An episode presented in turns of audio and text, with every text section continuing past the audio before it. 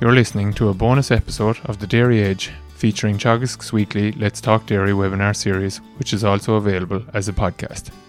Morning, everybody. You're very welcome to this episode of Let's Talk Dairy.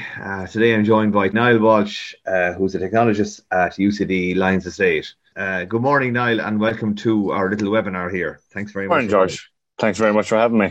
Okay. Now, Niall is a technologist based at the Lyons Research Farm, where he is kind of overseer for the whole herd at the Lyons Estate.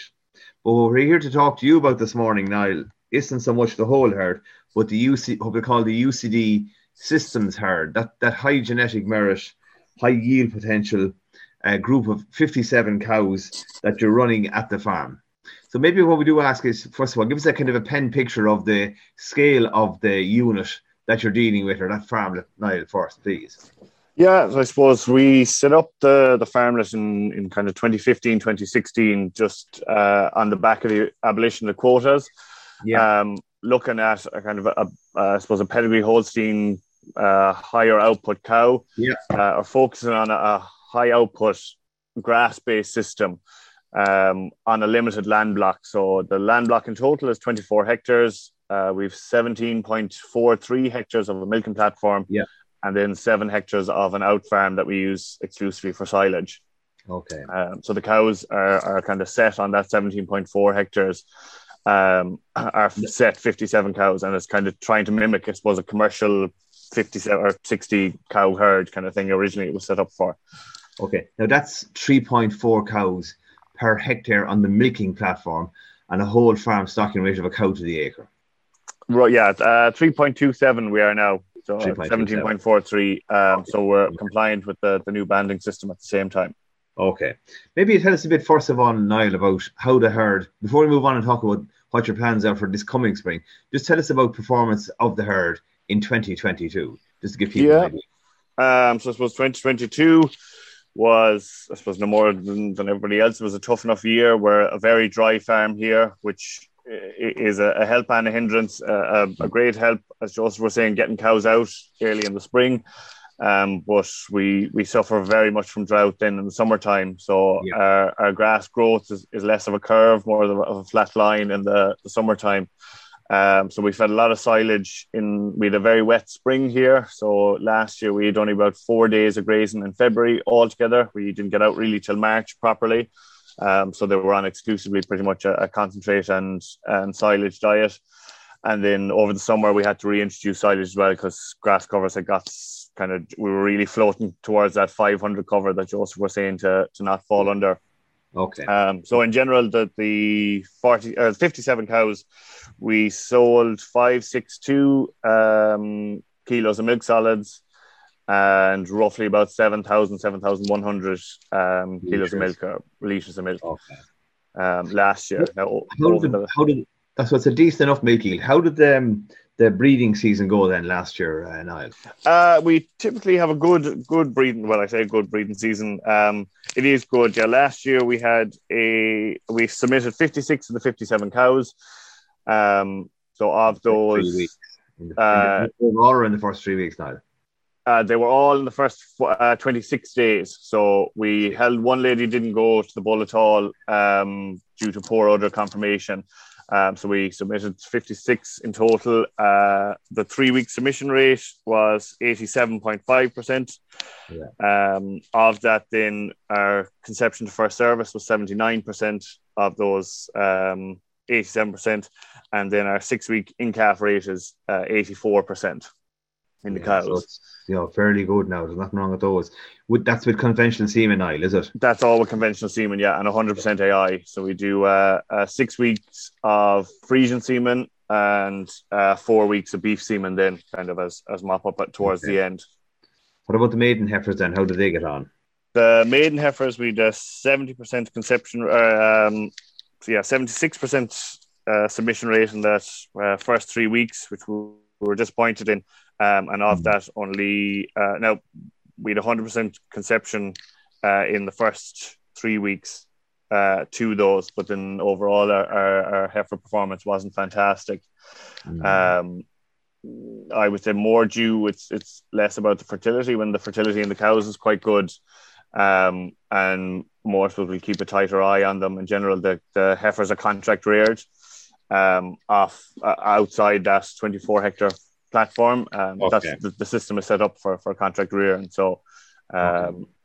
But between heifers and cows, you're planning on an 8-week calving period this year, isn't that right? Yeah, so we found that the typical calving interval for us, the gestation is kind of 276, so we're slightly shorter. In general, over the last kind of 5 years, our average has been maybe a week shorter than that 283 days.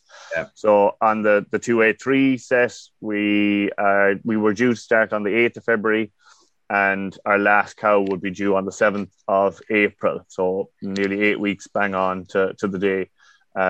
With ours planned, but you started slightly early, 26th, I think you told me. Yes, we started on the 26th then. So we had our first heifer calved on the 26th, and we have 21 cows calved as of this morning.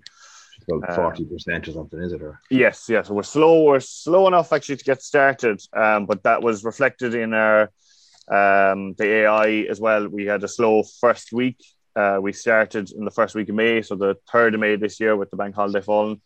So that was the Tuesday. It's quite enough first week. We'd kind of hope for obviously 30% in the 3 weeks.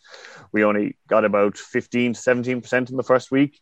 Yeah, and it slowly crept up, but we got a big glut of them then in the 3rd week. So this week now we have a good jump of them should be on anyway.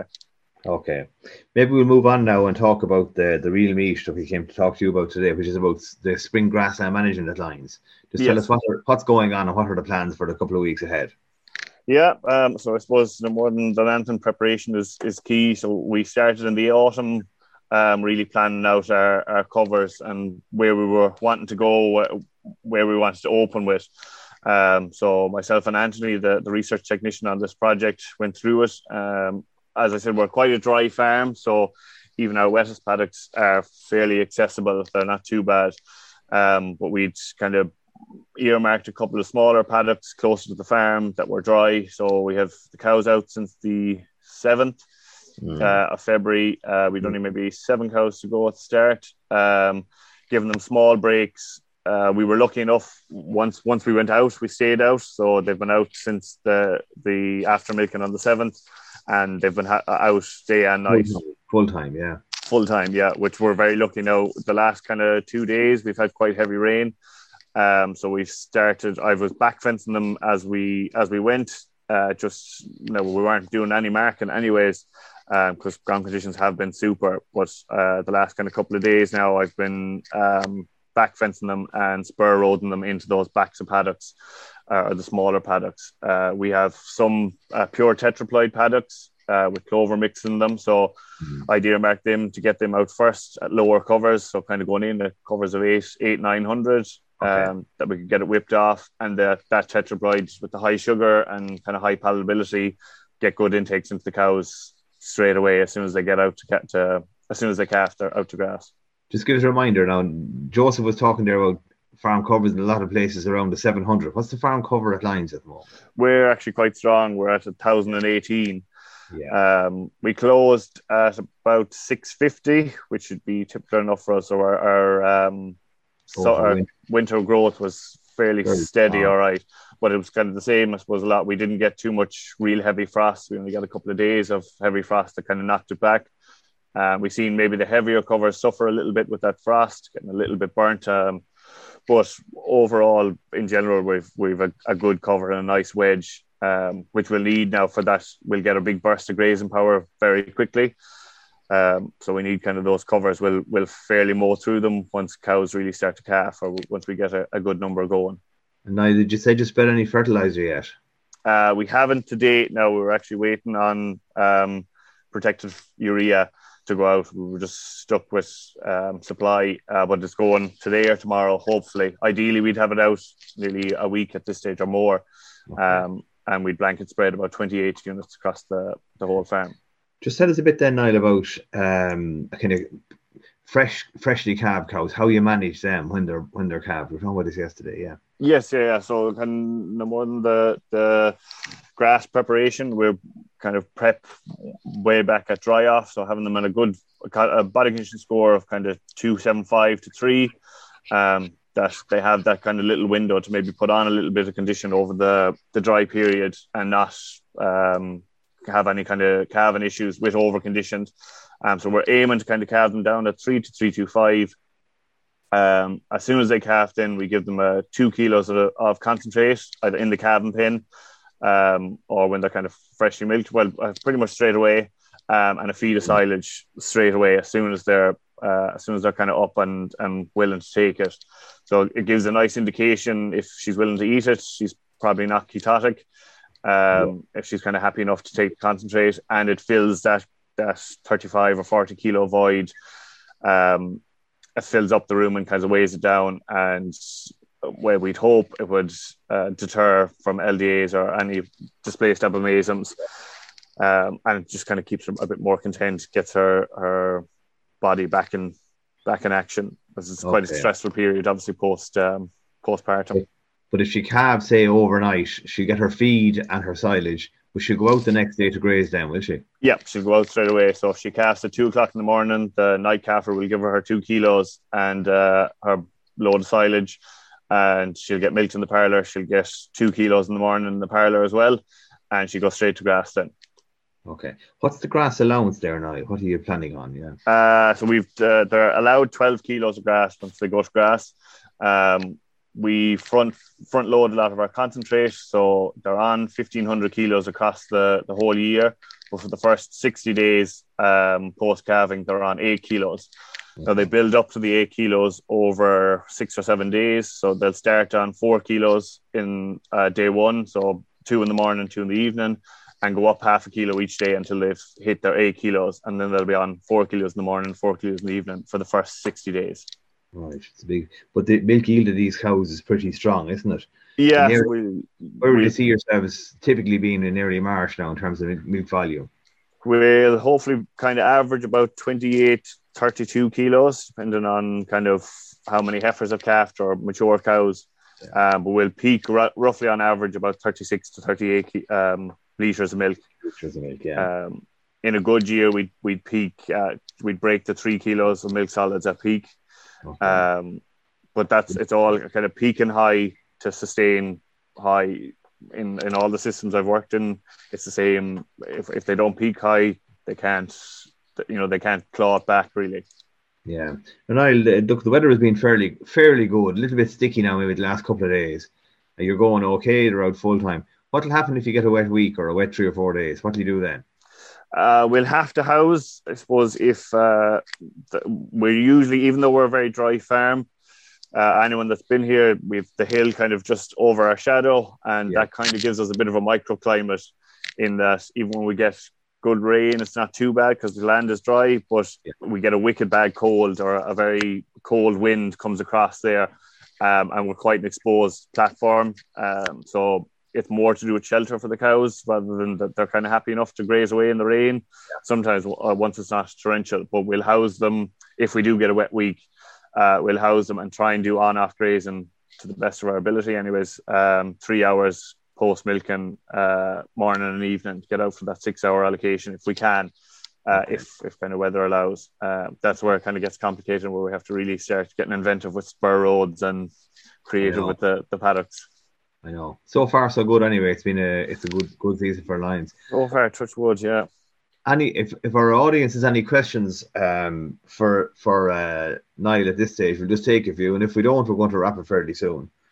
I suppose one last question I have for you there, Niall. What do you do with a very thin cow in the spring? You get 1 or 2, maybe, that are not great. Yeah, we will. We've had a couple of twins now this year, that they'll be fairly kind of shook after calving, so.